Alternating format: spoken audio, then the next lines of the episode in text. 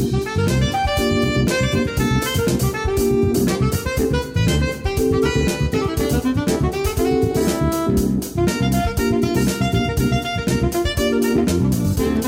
さんこんばんは。金曜日のこの時間は夜トレをお送りしていきます。本日の担当は加納内彩子です。今日も夜トレは FX 投資家を応援していきますよ。スタジオには高野康則さん。よろしくお願いします。ノーディー。よろしくお願いします。内藤梨沙さん。よろしくお願いします。ゆきなさん。よろしくお願いします。と揃っております。本日はこのメンバーでお送りいたします。よろしくお願いいたします。お願いします。お願いしますえー昨日雇用統計が発表になりまして今日独立記念日の祝日でアメリカ市場お休みというとてもイレギュラーな日。何年かに1回あるんですけどね ねなんか不思議な感じですね。何年前だったんですか前は。あっていうかでも去年はねあのもっと変なことであの、はい。日にちがずれちゃって。大雪で出ないとかいろんな話ありましたよね。あとあの、なんだっけ政府債務の問題で水曜日に発表になったりとか。えそんなことあったんですね。うんシャットダウンとか言って、アメリカだっていろんなことやってんじゃないですかね？ギリシャのこといろいろ言いますけど、いやでもとこのギリシャの問題ははなんか考えれば考えるほどどうなのかなっていう、うん。ね、我が身を振り返ってみるとみたいなギリシャの財政赤字がどうのっていや別に大したことないんじゃないの我が身っって日本ですか？高野さんですか、はいいやあの日本。日本です。日本我が国。高野さん借金がすごいあったら困っちゃう。我が国。ということでこんなイレギュラーな日なので高野さん今日はどんな感じでお送りするんですか？はい、えっと今日はまあ前半はあの今の市況というかですね、はい。市場のいろんなお話をさせていただいてで今度後半はですねこの3人のここにいるガールズの方々にですね、はい。方々っていうのがガールズにあの8月になんかちょっとデモトレードで、えー三人のガール？あれなんかバトルをやっていただかなきゃいけないとおおちょっと気になるけれどもそれよりも加納内さんが今3人のガールズって言ってすっごい後ろに椅子を引かれるっていう。いやいやあの入ってないよっていう。というわけで、えー今夜の夜トレは高野康則アワーでお送りしてまいりましょう、えー、ツイッターでご意見ご質問受け付けております。取り上げてお答えしていきますので皆さんと一緒にトレード戦略を練っていきたいと思います。ツイッターでご参加ください。それでは今夜も夜トレ進めていきましょう。この番組は真面目に FXFX プライム by GMO の提供でお送りいたします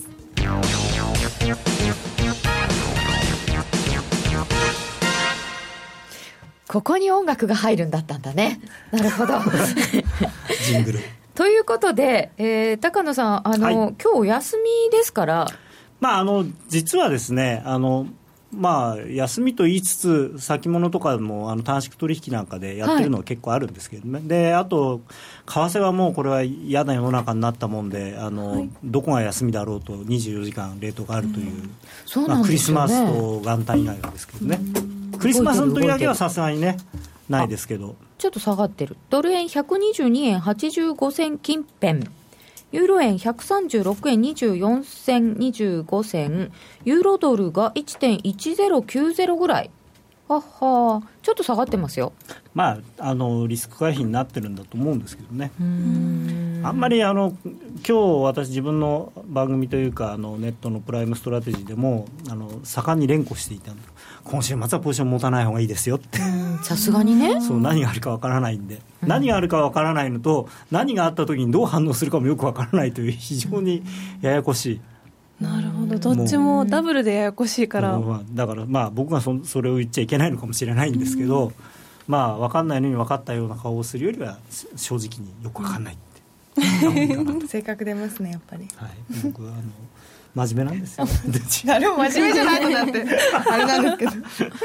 それではまず高野さんにははい。ギリシャ雇用統計のお話から伺っていきたいと思います。ギリシャギリシャ。雇用統計のお話から。25%ぐらいです失業率。ギリシャの国民投票が5日にあることになったんですけど、それでまあ月曜日から大変なまあ本当に大変ですよ。週明けって東京なんだもん、そうですよ。びっくりしました。そうですよ。まああの一応簡単に整理をすると、はい。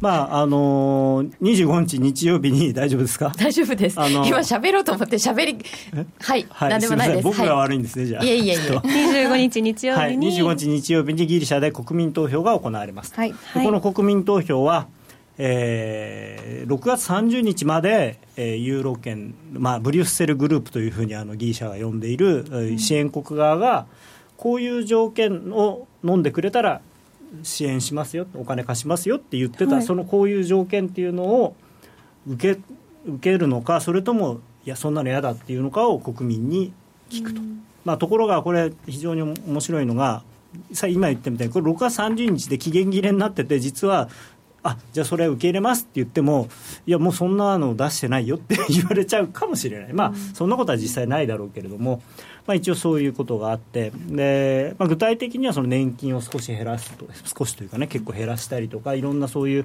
まあ、緊縮財政でお金の支出を政府の支出を減らすっていうそういうことをし約束しろというふうに今言われていてでギリシャはもともとすごい年金とかいいんであいいんですね。50歳ぐらいからもらえちゃうらしいでしかもその現役時代の8割ぐらいのものがもらえるんでみんな60枚ぐらいに引退してその、まあ、悠々自適というかだからすごく国としてはいい国だったのかもしれない。ただ住みやすかったですね国民ただそれとして。はだとやっぱり勤労意欲が湧かないっていうか、うん。うんそういうのもある、ででまあ、ただ、まあ、そういうことがあってですねそういうまあ投票をやると。でところがギリシャの首相はそれに反対しろっていうふうに国民に呼びかけて。テレビでね言ってましたね。で笑っちゃうのがその投票用紙がイエス・ノーならあの上がノーで下がイエスっていう。投票用紙なのにねいかにも「ノー」って書けよって そう。そうみたいうなそそうしかもノーだったらねノーだったら EU 側はこっちの条件受け入れてくれるだろうみたいなノリノリ感すごいですねまあまあというかただねこれはそんなにあの我々人事だからそう思うんだけれども、はい。実際には例えば日本なんかもえーあの実はギリシャなんかよりもよっぽどその財政赤字の比率も多いしあの、まあ、実はギリシャってこの去年と一昨年はあのいいわゆるプライマリーバランスって呼ぶ呼ばれてるものがあるってそれは何かというと歳、えー収入と支出のバランス。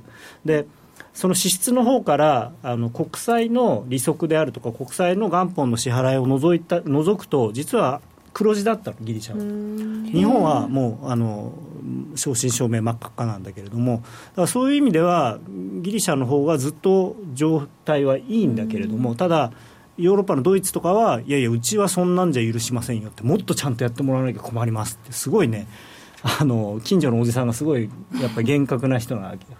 近所のおじさん。伊佐坂先生がちょっと厳しいみたいなそういう話ですよね。さん親戚のおじさんか。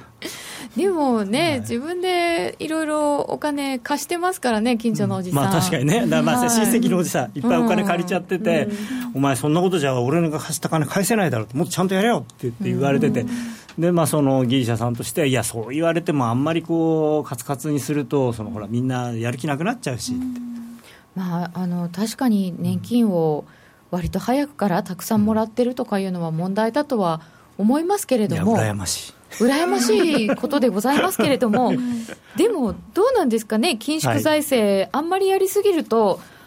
それこれ実はね、その程度問題もちろんあるんですよ、程度問題でドイツの厳しすぎるっていうのは一つあるんですけれども、あの振り返ってみると、ですね、えーあれは2010年のことだったという、昔々あるところに ユーロ危機というのがあって、ですね、えーこれ、今のギリシャだけじゃなくて、スペインとかアイルランド、でまあ、その他あのもっとちっちゃい国とかも含めて、えーまあ、ギリシャがごめんなさい、ちょっと嘘言ってた、ごまかしてた、本当はもっといっぱい借金あったんだよって言っちゃったら、みんな本当、お前んとこは大丈夫なのかな、お前んとこは大丈夫なのかってやって、いや、実はスペインも怪しいんじゃないのかとかね、アイルランドもダメなんじゃないかって言って、その時いや、実はうちもちょっとあんまり良くないんでって言って、そのお金を借りた国がギリシャだけじゃなくて、スペインとかアイルランドとか、他にもあった。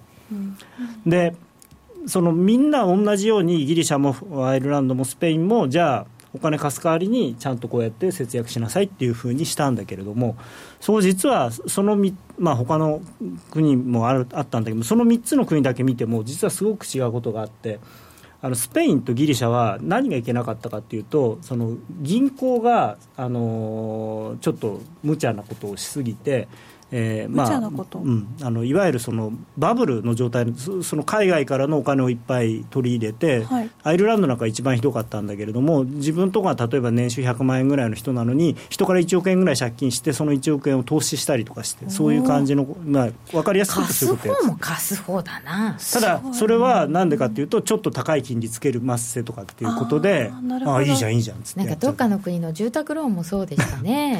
そうそう。そういうのが多い。んで、まあ、全部そういうのがそのリーマンショックっていうので、あの金融がこううまく回らなくなっておかしくなっちゃって、でスペインはスペインで、スペインのその海岸沿いのすごい別荘地とか、すごい流行っちゃって、でいや、買ったらね、ロシアの人が高く買ってくれるから儲かるんじゃないかっつって、みんながどんどんどんどん借金して、そういうのを買って、それがそのやっぱりリリーマンショックっていうので、ボーンってなった時に、お金が回らなくなっちゃって、でそういう銀行セクターとかがおかしくなったのが中心で、そのなんていうのかな、お金が今は確かに返せないんだけれども、国のその借金の例えば絶対額がものすごく大きくなってて、それで立ち行かなくなったわけではなかったのね、銀銀行がおかしくなったっていうのが一番の理由だから、だからちゃんと節約しなさいねでよかったんだけれども、実はギリシャっていうのは、そのギリシャの国自体の借金が本当にもう返せないぐらいになってたから、あのーなんていうのかな、もう、もう要するにこう、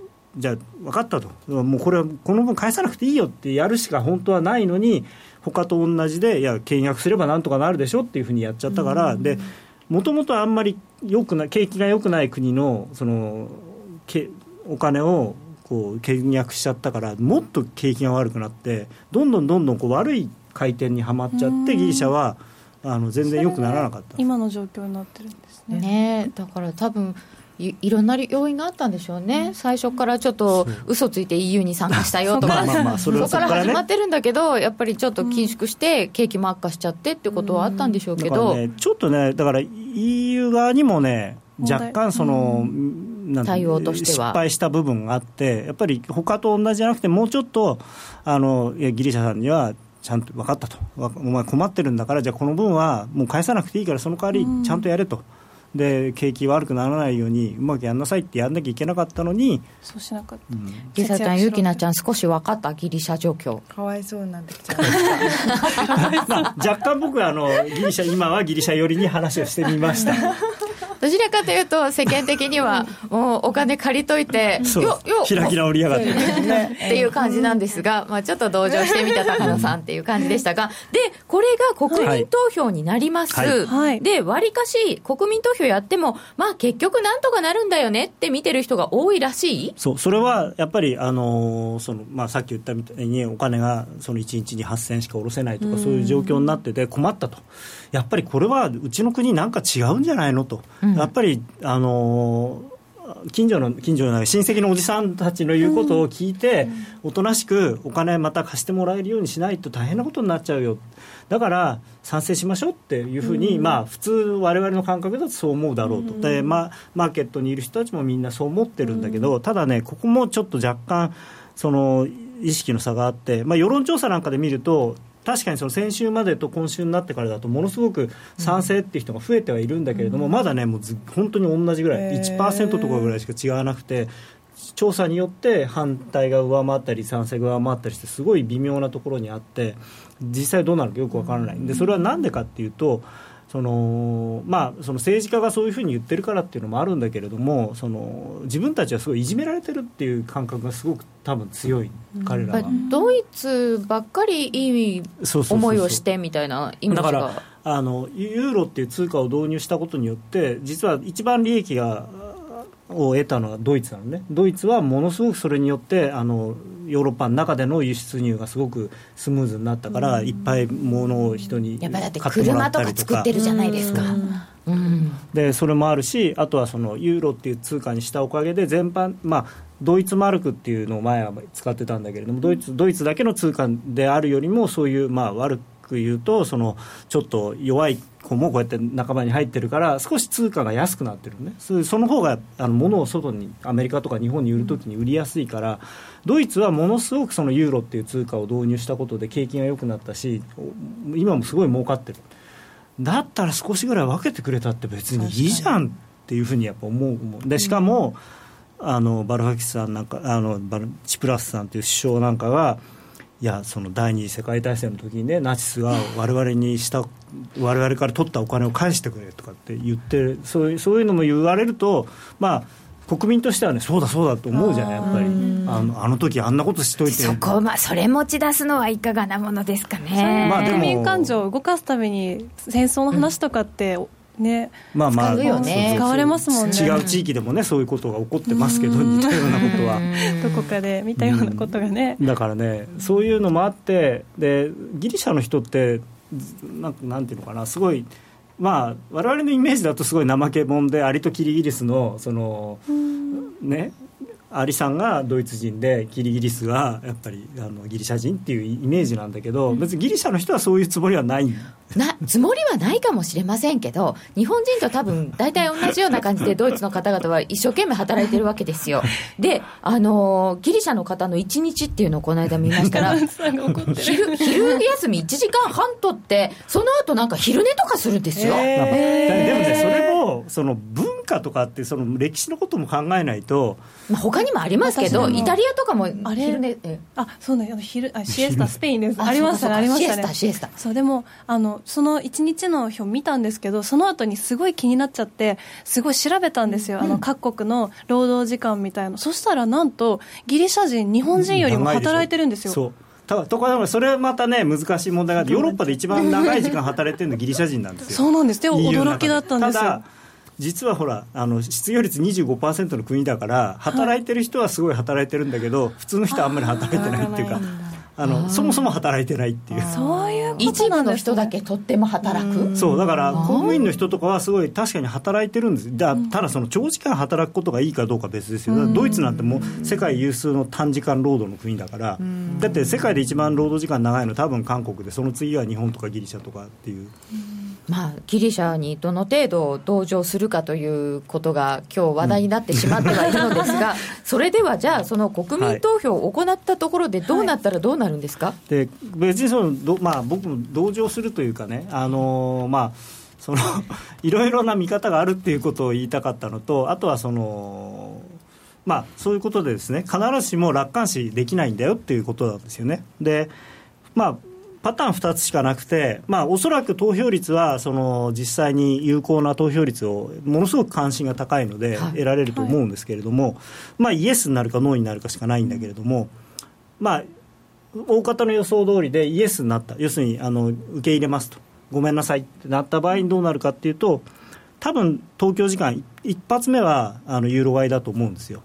ただ、はい。あのある程度落ち着いてきたところからは今度逆にあじゃあもうこの問題は済んだから今度はやっぱりアメリカの利上げと、えーそれからまあギリシャの問題でもっとお金がやっぱり必要になるから ECB はもっと緩和をするかもしれないからということは、えーやっぱりユーロは売りだねってことになってユーロドルなんかを中心に下がる可能性がある。もともとあった ECB トレードに戻るってことですよね。そうですねあの、まあ、オンコースに戻るというかね。えー、と今で、あなんか出てんだな、スペインの財務省がギリシャの国民投票は間違いである、5日のギリシャの国民投票後に決定するが、ユーログループ議長はギリシャの第三次支援は考えていない。などとの発言があった模様で下げているのでしょうか、ユーロドルがでもそれはあれですね。あの、まあ、スペインはね分かるんですよ。国民投票やめろっていうの。スペインはスペインであのいろんな民族問題とか抱えててこれから選挙ありますからね。国の一部があの独立したいとか言ってるからそれの国民投票やるとか言い出してる。住民投票やるとか言い出してるんでそういうの認めるとそのスペインの国の中がもうガタガタしてるんで。だからそういうのやってほしくないっていうのは分かるんだけれども、そのダイセルブルームさんがその三次支援しなしないとか言っちゃうと、だったら言うこと聞いたってしょうがないじゃないかって、なねね。いうふうに誘導しちゃいますよね、だからなんでそこのタイミングで そんなこと言うのかよく分かんない。ついでにロシアがギリシャはこれまで金融支援を求めていないという発言をしていますね。それはちょっと違うな、ね。まあでもロロシアと中国は露骨にすり寄ってますよね、今、ギリシャにね。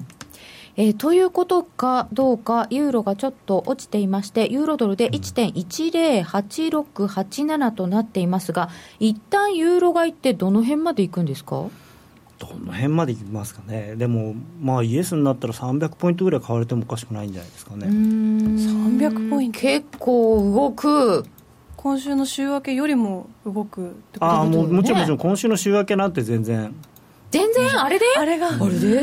最大200ポイントぐらい動いた時私びっくって。でも問題は1.15超えるかどうかなんですよね、あーなるほど。1.15超えなければ、まあ、あのあんまり慌てる必要はないんだけれども、1.15超えてくると、材料の以下にかかわらず、ちょっとその ECB トレードでショートが溜まってるのが、巻き戻しをせざるを得なくなる可能性があるんで、そうすると、ものすごく動いちゃうかもしれでない。5月の15も6月の16だか7だかも1.15に届かずで折り返しましたよね、まあまあ届いてもいいんですけどね、その前の2月の高値とかもあるんで、うん。まあでも1.15をもうクリアに抜けてくると、完全にこの、なんていうのかな、もう理由を問わず、ストップロスモードで、一旦は。買いが買いを呼ぶという、私の大嫌いなユーロが買われるなんて。出ました、高野さんのユーロ売りたい欲が、いやだからそれはもう刷り込まれたねうんって言いましたね。まあ、ゆきなちゃんが。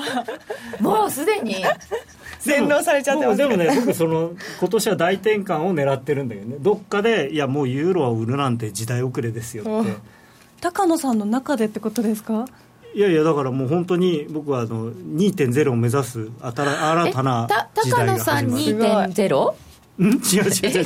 ユユーロ売りユーロドル2.0ユーロドル2.0さんを進化させちゃったかしユーロドル2.0。新しい世の中、世の中ドイツ銀行をはじめですね、世界各国の大銀行のアナリスト様が、ユーロは0.85だ、0.8だとおっしゃってるんですが、僕はパリティで終わりだと。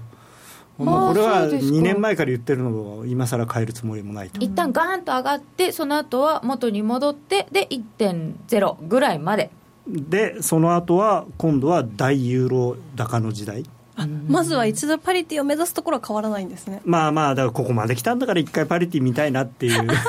行くところまでは行こうよみそうたいな。そうそう。やっぱり霧のいいって数字見てから。ギリシャさん空気読んで伝説になろうぜ。ポルトガルとスペイン選挙あるしね。そうなのよね、1月のユーロスイスは2000ポイント動いたってスイスがまたね、まあ、あれはね、もうススイス君はね、もうダメです。面白かったですね。オセアニアはどこまで下がる気なんでしょう。そうオセアニアもちょっと気になりますね、まあ、これもね、いわゆるそのリスクオフっていうのが非常にあるんですね、もちろん中国がちょっと株がおかしくなってるのもあるし、あと、また入荷が下がりだしてるんで、やっぱニュージーランドなんかは、ミルク。ミルクの値段、あ入荷私の聞いたことない通貨かと思ってびっくりしちゃいます。あのニュージーランドドルっていうのは、そのミルクの値段にすごく左右される。へあそうななんかニュージーランド通貨で入荷。私もねそれがすごいなんかお気に入りであそっか、ニュージーランドついに入荷って言のっちゃうんだけどあの貨幣だからだ入入荷もえミルクの値段に左右されるんですね。あのニュージーランドっていうのはもちろんいろいろ産業があるんだけれども、その酪農がすごく盛んで、いっぱい牛がいるんですそうねそう。あえっと羊がいっぱいいるんだけど、まあ、牛もいっぱいいてなんか人間より羊多いんでしたっけ？だからじゃあ牛好きだよね。あそうなの？お肉がお肉が好きそう。それ牛が好きっていうのとちょっと違うな。で 入荷が発表されるとすごい動いたりするであのえー面白い。牛乳とか乳製品あとはその、まあ、脱脂粉乳みたいなものとかそういうのをたたくさん売ってるのね海外に。だからあの、まあ、日本にとっての自動車の値段みたいな感じ。あそんな大きいすごい大事なもの。へえダックス買いかな？あドイツ株？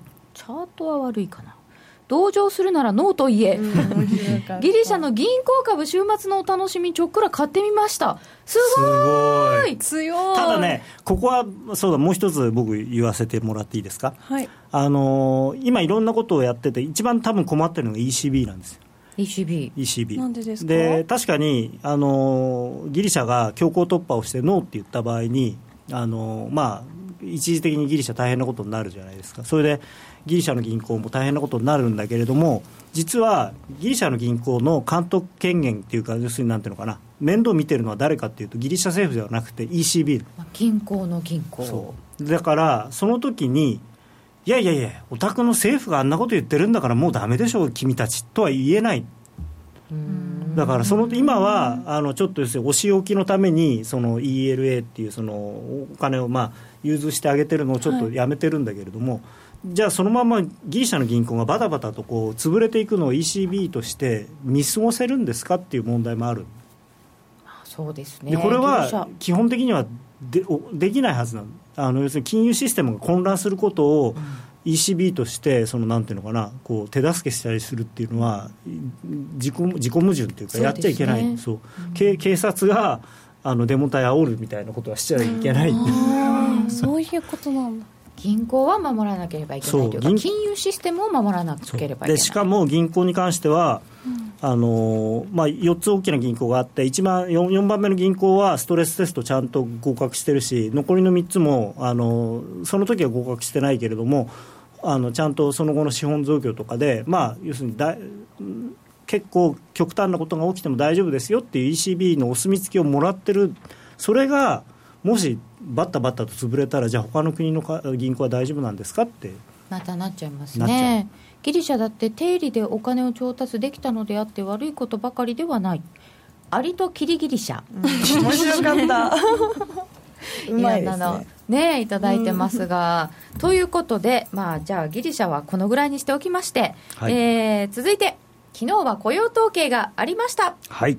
え雇用統計発表でちょっとドル売りになりましたけれどもまあ、昨日の中身は？あの良くなかったですね、あのまあ、失業率は、えーよご存知の通り、えー予想の5.4に比べよりも良くて5.3で前月の5.5から比べると0.2良くなってまあ良かった良かったと。うん。まあでも、あきどうせと思ったらやっぱりそうで、あの労働参加率が62.6%ということで、ちょっとこの、あれ、えーっと、チャートというかを出してもらっていいですか？えー高野さんの資料を用意していただいたのがありますが、これを見るとなんかすごい悲しくなる。これこれ悲しくなる。悲しくなる。んですか？あこれ渡してないかな。あ悲しくなる。だってあのーアメリカねで、まあ、1960年代とか70年代いろんな、まあ、ヒッピー文化とかそういうのがあってで女性の社会進出とか社会参加とかっていうのがすごくこういろいろ言われていてであのまあ、基本的に1960年代ぐらいまではアメリカも日本ちょっと前の日本と同じでお父さん働いてお母さん家で子育てみたいな価値観が多かったのがそれが70年代からどんどん変わってきて、ウーマンリブとかもあったしで女性も社会に出て働く働こうって言ってでどんどんどんどんその労働参加率っていうのが上がっていった。でそれでこうずっと80年代、90年代って言って上がってきてその60 67%とかまでいったのが、まあ、今世紀に入ってじじわじわ下がってきたんですよね。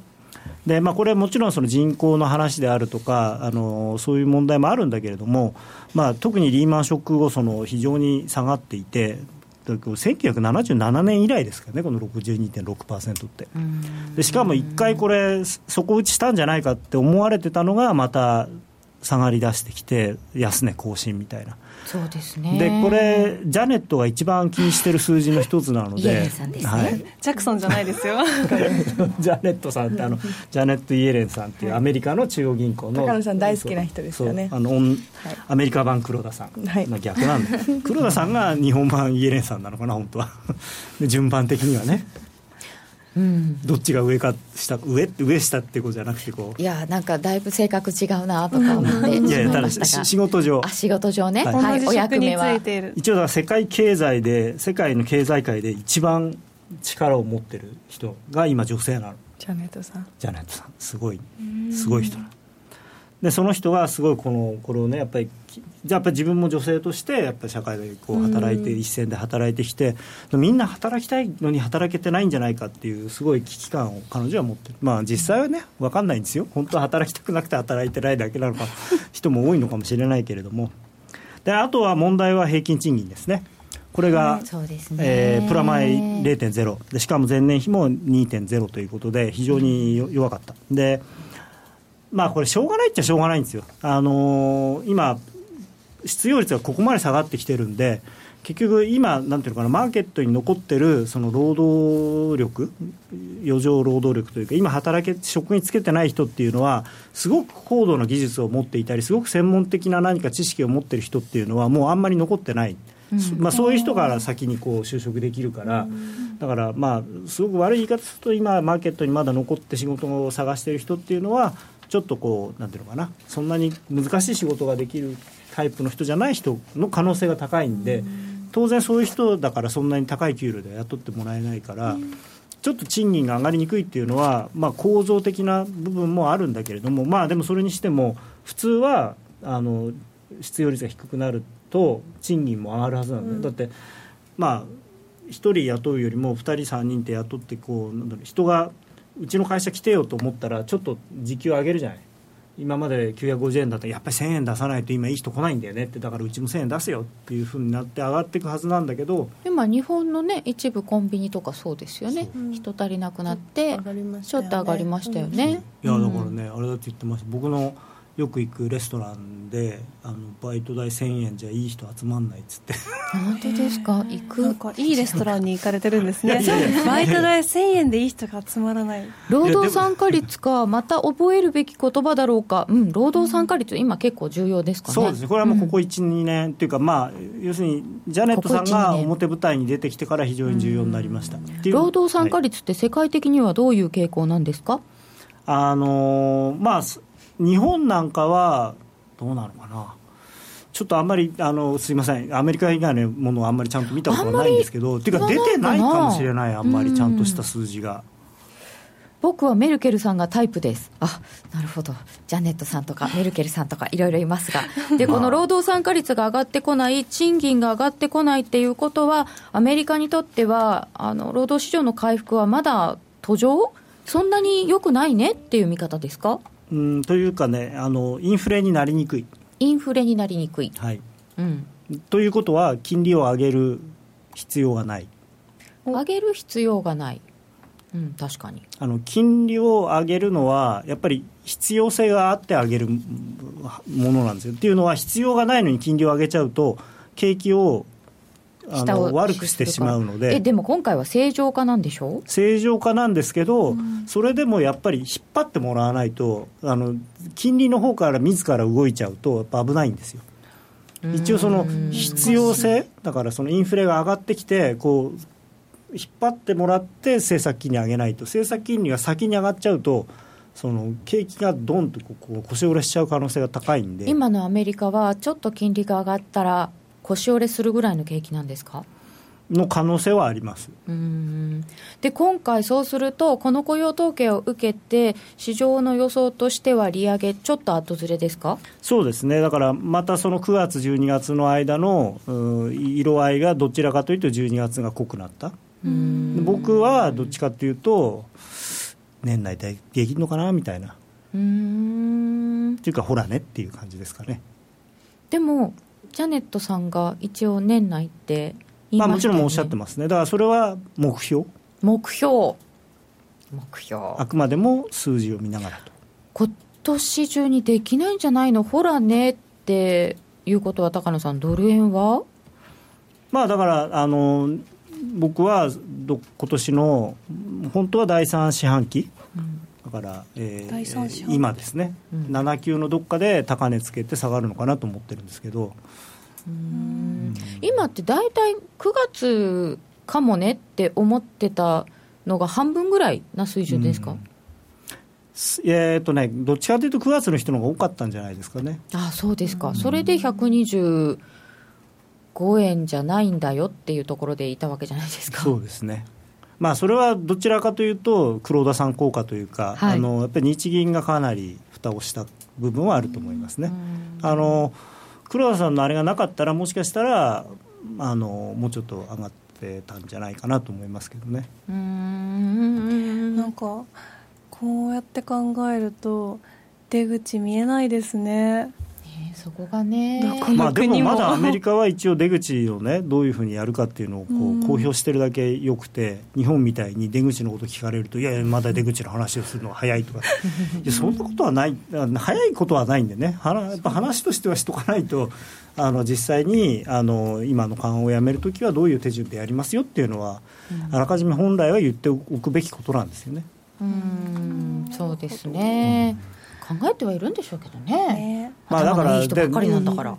本当日本的なんですよね。だからアメリカだとほら結婚するときにちゃんと離婚する時のことを決めてから結婚するっていう そういうあれもあるじゃないですか。決めといてあそっかまだ早い契約書作って結婚するじゃない、ね、あのお金持ちの人はね。高野さんはいやうちはあんまりお金持ちじゃないからやんないですけどへえアメリカアメリカそうですよだから。そうなんですか。その結婚してもそのなんで離婚するときにはその結婚前の持ってた財産は分けないとか、ね、今日の教えて高野さんは 離婚の話かないやいやいやいや。おかしいですね。ね。ということで、そうすると、えーと、中期的に見ると、ドル円あんまり上がんない予想ですか、高野さんは。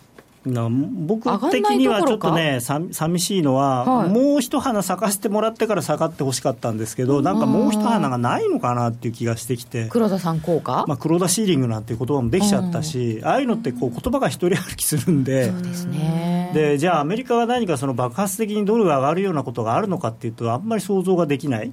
で今更だって、例えば9月に0.25%金利上げますって言われたって、もう上がんないですか？へえっていうぐらいで、だから伸ばしすぎちゃったんです、ね、2、3円上がるかもしれないけどっていうぐらいじゃないですか、多分。2、3円。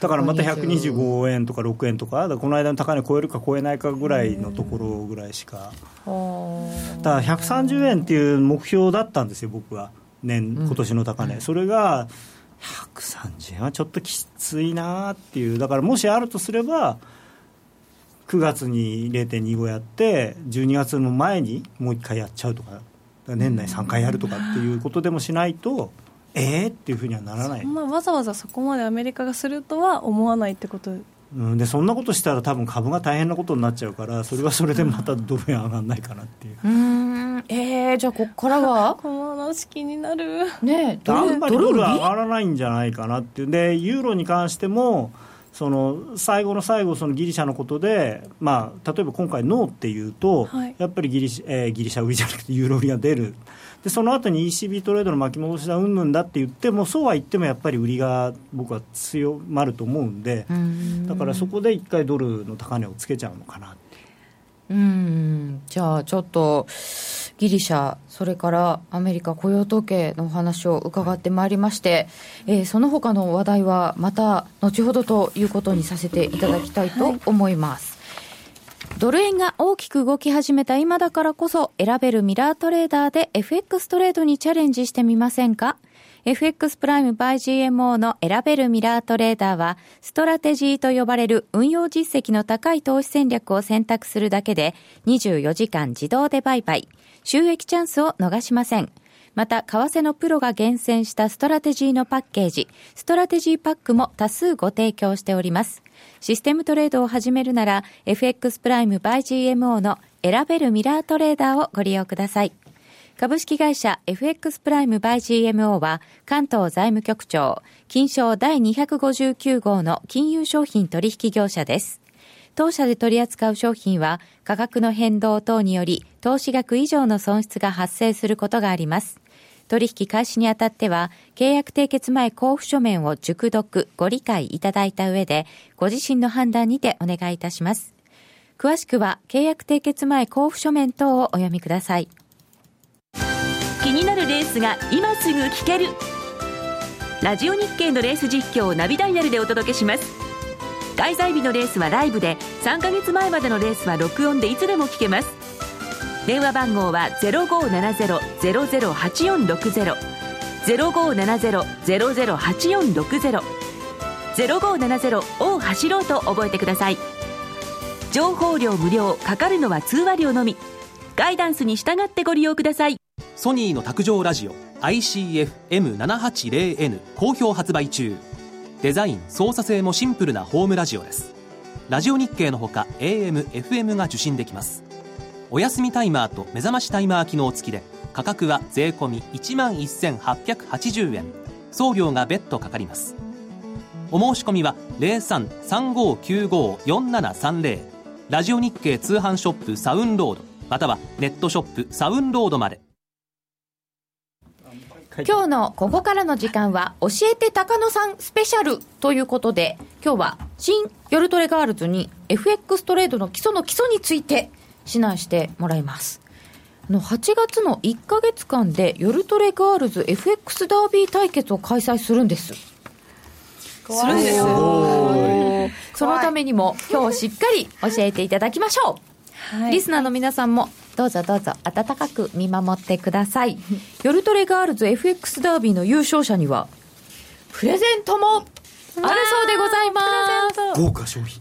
豪華商品。私もガールズに入ってます。つ もちろんです。ということですよ。あのこれねこの3人でダービーになるんですけど、こういう勝負って経験じゃないところもあるじゃないですか。そうなんですか、大丈夫ですかあのビギねナーズラックって言葉があって、うん。その初心者の方が意外とこう特に短期決戦だと。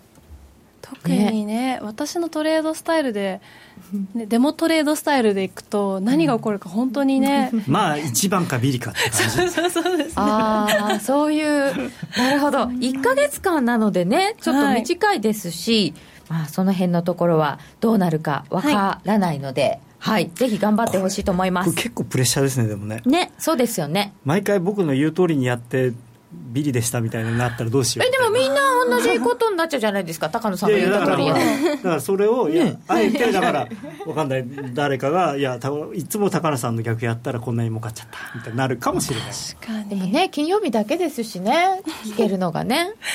あでも毎朝見てればいいのか。そうですよ。高野さんチェックすれば。そう。か。ということで優勝者にはプレゼントもあるのでプレゼント何が欲しいのか書いてください。ねでもさっきがボードを渡されたのに何が欲しいか全然思い浮かばなくて物欲のない私アピール。さあ書いてもらいましょう。ありすぎてわかんないでしょ。そうなんですよ。よくよくご存知。しかもなんか これちょっと高いよなって思って、まあまあそれはあのちなみに賞金額はあの、はい。不明なので。そうらしいです不明。みみんな書いたもう書いてない書いてない。書いてない。じゃあ書いていただいてる間に高野さんあの、はい。他に今週あのプエルトリコもはい。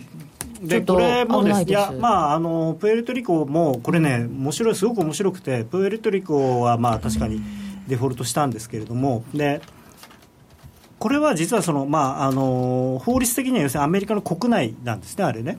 あのアメリカの州ではないんだけれども、アメリカが、まあ、あの国連からお預かりしている場所なので、まあ、アメリカの国内扱いででもあのそこの破産管財人みたいのをやってる人が、はい。デトロイトの破綻をやった人がやってるんですよ。でもうへー。慣れたもんでその地方公共団体のを潰すんだったら俺に言ってくれみたいなそういう人がやってる。個人ですかそれ？個人っていうか事務所っていうか。事務所っていうかまあまあ個人の名前が出てますけど。でもデトロイトより今回規模が大きいらしいじゃないですか、まあ大きいですね。ただ債券いっぱい持ってるファン結ドが局あれもあのーまあアメリカっていうその国の中の話なんですよね。だから、ああんまり問題にならないんですよ。あ他国にそう。と違って。そうだから要するにアメリカがちゃんと言うことを聞かせてたところが そうなったらその監督責任があるじゃないですか。人に借りてるんじゃなくって自分のうちの中だからみたいな。でそれが、あのーまあ、例えば日本だってね大阪市がなんかす財政的におかしくなったりあとまあ簡単に言うと夕張市が破綻しても別にそんなにねそういうなんていうか感情的な問題にはならないじゃないですか。ギリシャはギリシャっていう別の国だからああやってすごい感情的な問題になるんですよね。そうか。感情的なね。プエルトリコはでもね、あのーそうですね。ファンドの人は好きなんですねプエルトリコ。そうらしいですよね。そうそう。結構なんかねあのもあるし、まあ、あとなんかそこにだって移住したいとかいう人もいるぐらいで、なるほど。なるまあ、ほど、なんかカリブ海のこの辺にある、ね、場所がいい。場所なんかあの音の響きも楽しそうですよね。プエルトリコ ああとねラムの産地だから。ラム酒？ラム酒。ああ高野さんは行きたいかもモヒしれない。ートとかねいいかもしれない。お酒のラムですね。みんなマイクちょっと気をつけようね。あマイクバチバチやっちゃダメよみたいで今ちょっともう分かんない。なんかすごい変なこと書いてるノーディ。ちょっとどうしようかなぐらいに変なこと書いてる。もう。これはちょっとアウトなんじゃないかと思って。それそろそろ発給して。書き書き直したいけどペンが手元にない。あどうぞごめんなさい。もう今一番欲しいのはペンという おかしい。な優勝商品ペンねあギリシャ旅行とか書いてらっしゃる人がいる。それ今危ないかもしれない。危ないっていうか現金いっぱい持っていかなきゃいけないからだから危ない。でも現金いっぱい持ってたら狙われちゃう。そう。しかも持ってってもユーロが使えなくなる可能性をはらんでいる。いやそれははらんでない、はらんでません。むしろユーロ大歓迎。現金ないでその代わり今だからギリシャはねカードが使えないから大変だと思う、プレゼント金塊なんて欲しいものはラジオの冠番組。おおお優勝者にはメガネ1年分。1年分ってどういうメガネ？365個ハワイ旅行。高野さんは参加しないの？それ参加してねレピュテーションリスクっていうものがありますから一応。売りと買いを間違えて発注したけど正解だったとかある。そうそうそういうこともありますよね、まあ、それも含めてね結果ですから、やっぱり。うん。そうですね。ということでもうかけましたか？はい。かけましたか？あ欲しいもの愛。はは それはお金では買えない。切実。はいじゃあ開けていただきましょう。3名ともどうぞ本気の人いる。あげてあげて。ダイソン。ダイソンの DC シリーズの63 DC63 細かいね。までついてる63じゃないこのもう内部サイクロンが最強のやつなんですけど。掃除機ですね。そうです。掃除機が欲しいです。なんでそんな掃除機掃除機ですか、ね、私もさっき本当はあのロボット掃除機が欲しくて欲しくて仕方なくて、そうなんですよ。次次。どっち？あじゃありさちゃんどうぞ。私字間違えちゃったかもしれない。大丈夫大丈夫。大丈夫。まあ、まあ、ちょっとシュールな感じ。旅行。旅行。えどこ旅行？どこでもいいです。どこでもいい。どこでもいい。じゃあギリシャ。逆に？危ないとか言って。旅行券みたいなのが。はい。あなんか日本国内でもいいですし。ちょっとまあ息抜きしたいと。はい。リラックスリラックス温泉とか。あでも暑いですかね今だと。いやいやそんなことないと思う、いいと思いますね。美味しいご飯食べて。海沿いで温泉入って、ザパーンみたいな。それでテレビなしのところで温泉入りたいと。テレビ欲しいですよ。テレビなしってそうだけどテレビカメラなしのところでああお仕事じゃなくてお仕事じゃないということですね。あそりゃそうですよねお仕事で言ったらね。お休みにならないですもん。聞いてると全部欲しくなりますね。でもう一人面白いこと書いてる人、違うちょっとノ私は。ーディーのこれこれ何じゃないかなと思って。ドイツ国際だからね僕さっきそれ見た時にドイツ国際かと思ったんですよね。こえドイツ。こはやっぱりあのチャレンジャーはギリシャ国際だろうって。いやいやいやだって値上がりの可能性がすごいね。もうでも紙切れになるかもしれないけど。だってダービー8月の1か月間ですよ。そっから商品それ終わって？ギリシャ国債がちょっともう面白くなくなってるかもしれない。もうなくなってるかもしれないしって。えでも今買って8月末？あ違う。時間計画8月末にもらうんです。ね。8月の1か月間。やめたやめちゃった。そうか。まあまあ確かにねドイツ国でも際このコメントで結構皆さんが書いてるのが全然こうなんか欲しいの何って改めて聞かれると分かんなかったけどこうやって見ると結構欲しいなみたいのありますね。なんかねさっきからねマーケットプレスの司会の座とか鹿内さんの座とか結構あるんだけど。真ん中ですからね。いやまだ全然もうスキルが足りなすぎてもらっても困ったことになっちゃって番組崩壊させちゃう自信があるので。楽しいと思う。ということなのですが、えーはいみんながこの8月の1か月間でダービーをするために必要なことをはい。優勝を目指してしっかり勉,、勉強してい。きましょう、高野さんお願いします。はい。えーっとねまああのーまあ、時間がそんなにないんで、あのーさっきちょっと、まあ、為替レートの見方とかそういうのはあのーお話をしたので、はい。そういうのはちょっとまあ飛ばしてですねじゃあ為替レートなんで動くのかという話から、これからまあそのなんで動くのかをこう予想しなきゃいけない、よまあ、予想しないで適当にやるっていう手も一応あるんだけれども、まあ、それだと面白くないんで 一応自分なりにこれ上がるのかな？下がるのかな？って考えながら売ったり買ったりするっていうことで、えーを前提に話をさせてもらうと、はい。まずあの市場のテーマっていう言葉があって、まあ、あんまり聞いたことないかもしれないんだけれども。市場のテ市ーマ。場のテーマ。テーマ。これであれ？これは違うな。よいしょ市場のテーマというのがあります。でそれは、えー、と大前提にしてに大前提がその短期の動き、はい。えー、1日とか数日の動きっていうのは、えーちゃんとした理由なんかない。これ僕の持論です。為替のレートの動きにそんなちゃんとした理由なんかいらない。いらない。そういらない。雰囲気とノリみんながこれ上がんじゃねえのって思えば上がるみんながダメなんじゃないのと思えば下がる、え何をもってみんながそんなダメなんじゃねえのって思うんですか？なんで何をもって思うかっていうとそれがこの市場のテーマとおおなるほど。打ち合わせしたようだ、でこの市場じゃないんですか？市場のテーマごめんなさい。この市場のテーマっていうのは何かっていうと、はい、その時の流行。流行。流行なんです実は。流行ってるもの。そう。で本来、例えばこのここに書いてあるみたいに金利の動きであるかあるとか株価であるとか災害、戦争、まあ、これ地政学的リスクってよく言いますけど、うん、そういうものであったり、まあ、あとこの次のページに書いてある要人発言とかそういったものが原因あの市場のテーマと呼ば呼ばれるものなんだけれども実はそれっていつでもいつでも金利は動いてる。いつでも株も動いてる。で、まあ、いつでも災害はないしいつでも戦争はないけど、えー、まあ、いつでもそういうことはいろいろ起きてるんだけど、まあ、いろんなこと毎日いろんな人が言うしみんなが注目してないものはどんなに動いても関係ないスルーされちゃう。あの最近はこの雇用統計ナイトも非常に盛り上がっていただいて、はい、昨日お伝えできなかったのがとても残念なのですが、はい、でもあの昔は雇用統計じゃなくて貿易統計がもっと注目だったって聞いたことがあるんですけど、ね、あとその前は M2 っていうのがすごいあの通貨供給量アメリカのこれがすごい流行ってた時期があったりとか、まあ、僕はあんまりよく知らないですけど僕貿易収支と GDP と雇用統計。雇用統計はね結構流行りが長い。あの割となんていうのかな、えー、服でいうと黒みたいな感じでね。ずっと結構時代を超えて愛される。ははなるほど。そう。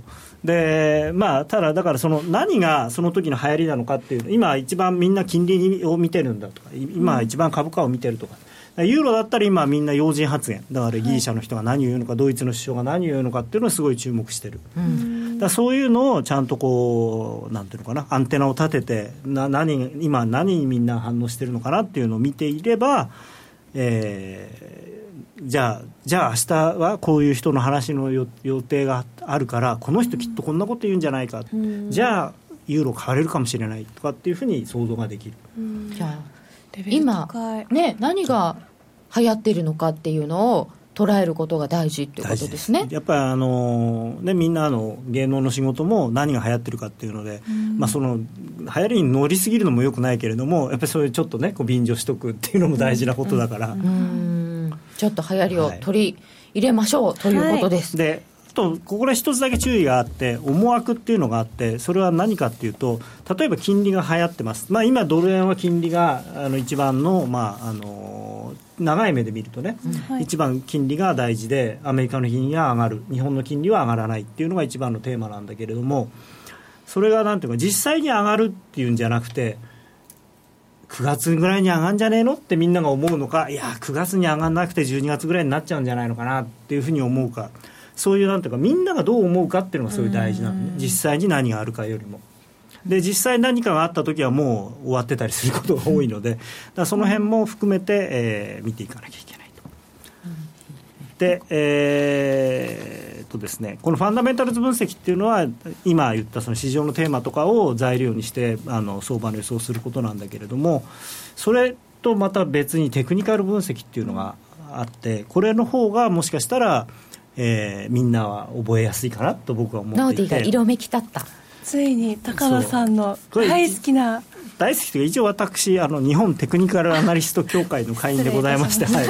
えー、そういうねみんなタレントメーカーに名前が載ってるのと同じで僕は一応そのテクニカルアナリスト協会の名簿に名前が載ってる違うんですよ。最近高野さんから、トレンドラインっていう言葉聞かないなと思って。セミナー見ればいつも喋ってるんだけど夜トレでは私ずっと ずっと待ってたんですけど。ずっと。あそうなんです。ただトレンドラインを立たせて喋ること、あの話されることがびっくりするぐらい少なくなって、い。つ2人にトレンドラインの話が、ね、まあ、それはね来週かなみたいな。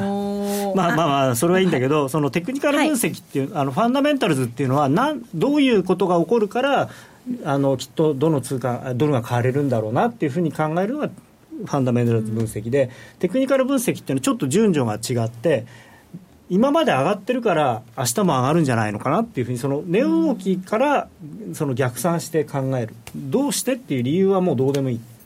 でこれはなぜ大事かっていうとさっき言ったようにその理由っていうのは結構その時によって同じことが起きてるのに反応が逆になったりするからあんまり信用ができないというか難しい部分があるんだけれどもでチャートは嘘つかないって僕はよく言うんだけれども過去の値段の動き推移っていうのはこれもう誰が見ても同じなわけよ、うん、なんで動いたかっていうのはもしかしたら鹿内さんは昼間の番組でこうこうこういうふうに言ってたかもしれないけど僕は違うこと言ってる一番簡単なのは、あの一つのニュースの中で株の指標の話をするときは、えー、今日は東京外国為替市場で円高が進んだことによってあの日本日経平均は、えー、300円安になりましたっていう。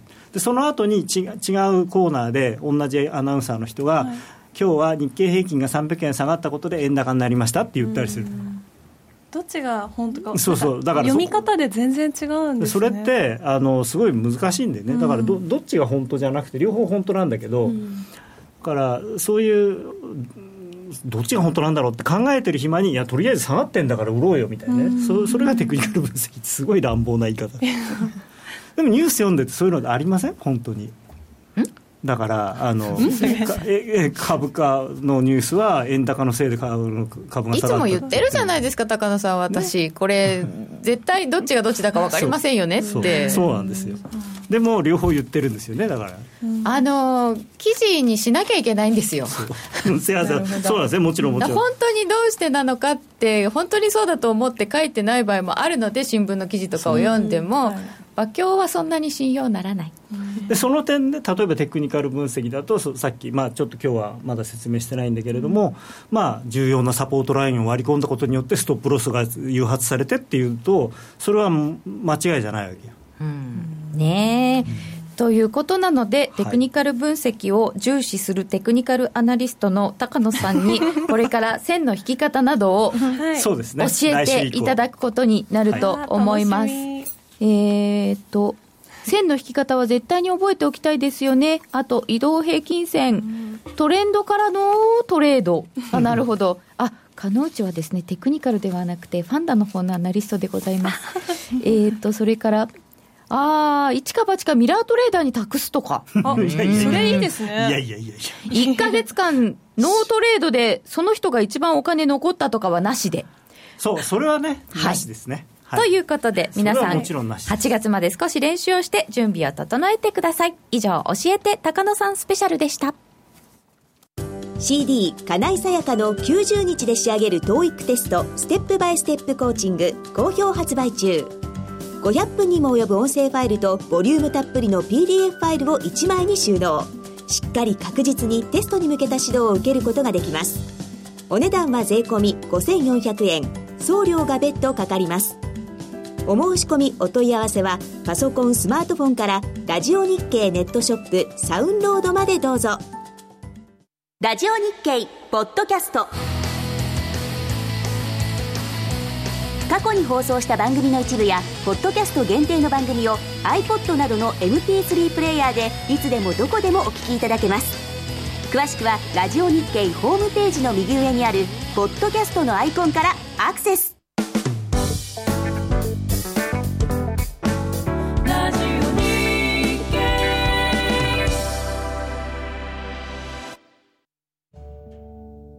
さて番組そろそろお別れのお時間が近づいてまいりました。一つお知らせです。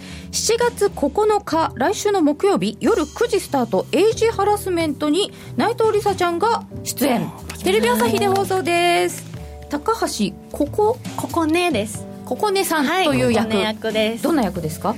そうですね、えーと、異性の前気になる異性の前では、はい、ちょっと可愛こぶって裏ではちょっと怖い？怖い感じなのであの来週木曜日の夜9時スタートです、はい、ぜひ皆さんご覧ください、えー、さて、えー、ドル円は122円の82銭近辺と小動きと言っていいんでしょうか？落ちた後は、えー、今日はえー、皆さんに8月に備える練習をちょっとねしていただきました。皆さんぜひぜひ来週もお楽しみに。